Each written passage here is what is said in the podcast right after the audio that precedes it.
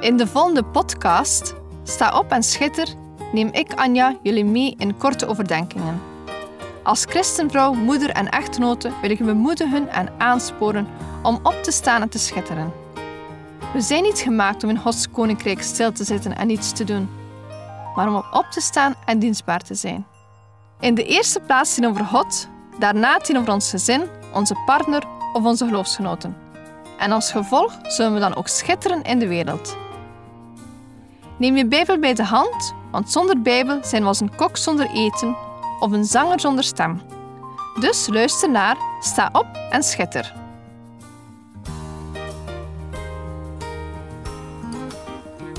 We zijn aangekomen in uitzending 32. Afgelopen week kwam ik in de fruitafdeling van het warenhuis en dacht terug aan mijn studie over de wijnstok.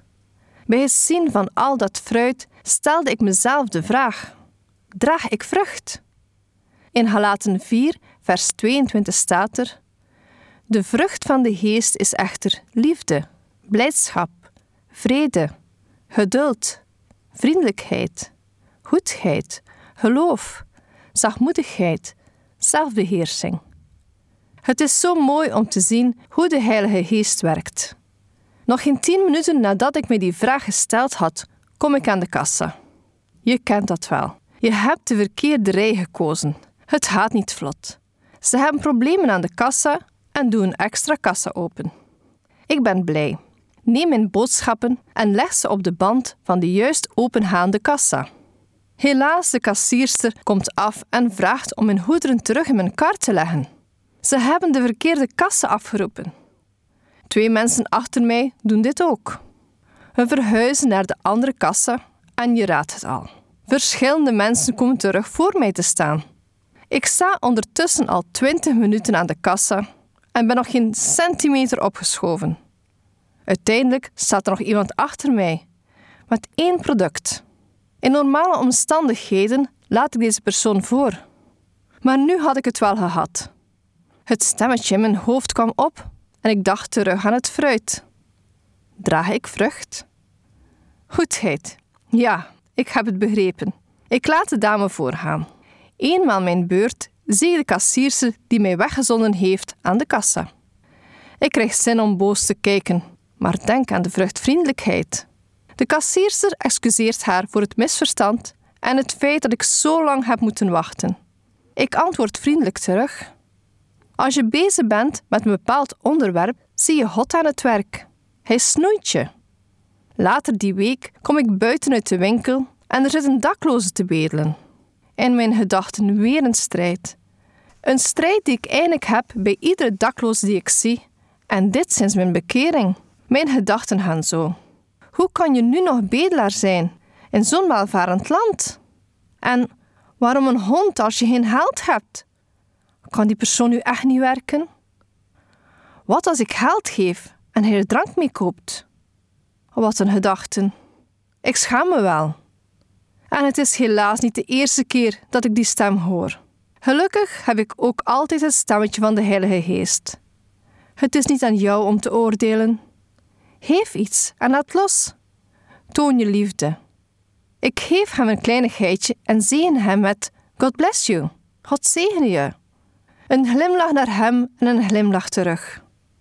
Thuisgekomen blijf ik aan die hond denken. Het negatieve stemmetje blijft maar doorgaan. Ik vertel het aan mijn echtgenoot. En hij antwoordt iets dat ik nooit meer zal vergeten. Als ik op straat moet leven, alleen, zou ik ook een hond nemen. Ze houden je warm en je bent niet meer alleen. Ik bid dat er een moment in mijn leven komt dat ik enkel het stemmetje van de Heilige Geest hoor bij het zien van een bedelaar. Ik ben mij ten volle bewust dat vrucht dragen een keuze is. Twee weken geleden sprak ik over het feit dat we dicht bij de wijnstok moeten blijven en dat we dan vrucht zullen dragen. Het is God die de vrucht bewerkt. We hebben hen allemaal ontvangen. Ik wil vandaag die vrucht wat beter bekijken. Ik lees nogmaals Galaten 5, vers 22 in de herziene statenvertaling. De vrucht van de geest is echter liefde, blijdschap, vrede, geduld, vriendelijkheid, goedheid, geloof, zachtmoedigheid, zelfbeheersing. Paulus is de schrijver van de Galatenbrief. Deze brief is voornamelijk gericht aan de Joodse christenen. Deze christenen waren van God afgedwaald en Paulus wilde ze aansporen om de geest te laten werken en niet meer vast te hangen aan wetticisme. Als we tot bekering komen, ontvangen we de Heilige Geest en die gaat met ons aan het werk. Hij versterkt het goede en mooie in ons, maar snoeit ook wat niet in Gods koninkrijk past. De vrucht van de geest is het resultaat van Gods werk. Jij mag je ervoor openstellen en meewerken waar je kunt. Zoals ik de keuze heb om vriendelijk te zijn in de winkel en iets te geven aan de bedelaar. Zo hebben jullie ook iedere dag met keuzes te maken. Laat je de Heilige Geest toe om je te kneden, vrucht te dragen en een licht te zijn? Laten we de tekst van Galaten beter bekijken. Ik stel mij al een eerste vraag. Waarom staat er vrucht en niet vruchten? Er staan toch negen eigenschappen beschreven? Ik kwam na wat opzoekwerk tot de volgende conclusie. Als er vruchten zou staan, zou er één of meerdere uitkiezen. Maar doordat er vrucht staat, is het één geheel. Het een kan niet zonder het ander. De Heilige Geest geeft ze allemaal. Zoals gezegd staat het woord vrucht in het enkelvoud. Het is één vrucht, maar is samengesteld uit negen onderdelen. De King Commons beschrijft het mooi. Je kunt denken aan een diamant. Dat is één steen, maar met verschillende schitteringen, afhankelijk van hoe het licht erop valt. Zo zijn ook de negen delen van de vrucht van de geest niet los verkrijgbaar. De Heilige Geest wil elk onderdeel ervan tot zijn volle recht laten komen, zowel individueel als in samenhang. Laten we ze nader bekijken. Liefde. De Bijbel vertelt ons dat de ware definitie van liefde gevonden wordt in wie God is. Het is als groter dan geloof en hoop. God is liefde. En wie in de liefde blijft, blijft in God en God in hem. Deze vrucht doet alles in liefde. Ook de volgende acht eigenschappen. Blijdschap. De Bijbel zegt de vreugde van de Heer je kracht is.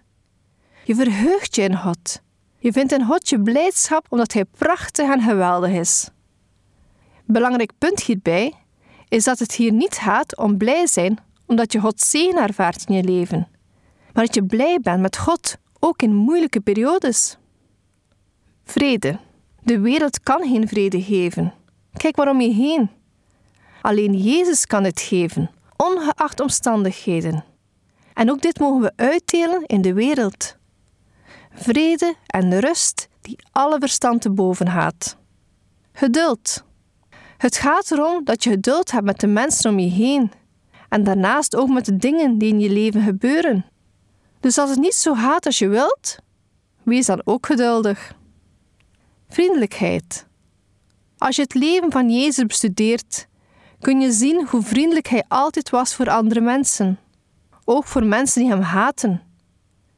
Jezus is zonder twijfel het rolmodel voor ons allemaal. Goedheid. Je kan dit ook zien als vrijgevigheid. Deel met andere mensen, zowel praktisch als geestelijk. Maar goedheid is ook vergeven. Geloof, wat er ook gebeurt, hoeveel vragen er ook zijn, hoe lang het nog mag duren, één ding staat vast: de rechtvaardige zal door geloof leven. Mooie uitspraak is: alleen door te geloven krijgt het leven kleur. Te midden van alle onrecht, goddeloosheid mogen we Gods woord lezen en onderzoeken. De dingen waarop wij hopen zijn niet onzeker. Nee, God is waarheid en zijn woord is de waarheid. Zachtmoedigheid. Dit gaat om nederigheid. Jezelf niet boven anderen zetten. Belangrijk hierbij is dat het niet gaat om minderwaardigheid. Iedereen is evenveel waard. Omgaan in respect met elkaar. Zelfbeheersing. In dit leven willen we vaak hebben wat we zien. We zijn vaak als kinderen die reclame zien van speelgoed en dan roepen: Dat wil ik. God verlangt zelfbeheersing op alle vlak van verslavingen. Dit houdt in dat je niet laat leiden door jouw zintuigen, maar door het woord van God en de Heilige Geest. Alle vruchten zijn met elkaar verbonden en je hebt liefde nodig om vreugde te geven, vrede te ontvangen, geduld, goedheid, vriendelijk en geloof te bezitten, zachtmoedig te zijn en zelfbeheersing te hebben. Zonder vreugde zal je moeilijk vriendelijk zijn. Je zal geen vrede hebben als je zelf niet kan beheersen en vul zelf maar aan. Het mooie is dat God je de Heilige Geest geeft bij de bekering. Het is belangrijk om de Heilige Geest daarna aan het werk te laten. Sta open wanneer Hij je wil bijsturen. De vrucht is iets dat groeit in je leven. En ja, soms met vallen en opstaan, in zonde gaan en verheving ontvangen. We mogen in al onze strijd en groei de genade niet vergeten. In aflevering 30 sprak ik over de wijnstok en ik hoop en bid dat jullie dicht bij de rang blijven en veel vrucht dragen. Deze podcast kun je steeds opnieuw beluisteren via de website en app van twr.be. Als je deze aflevering leuk vond en je wilt de podcast helpen ondersteunen, deel hem dan met anderen.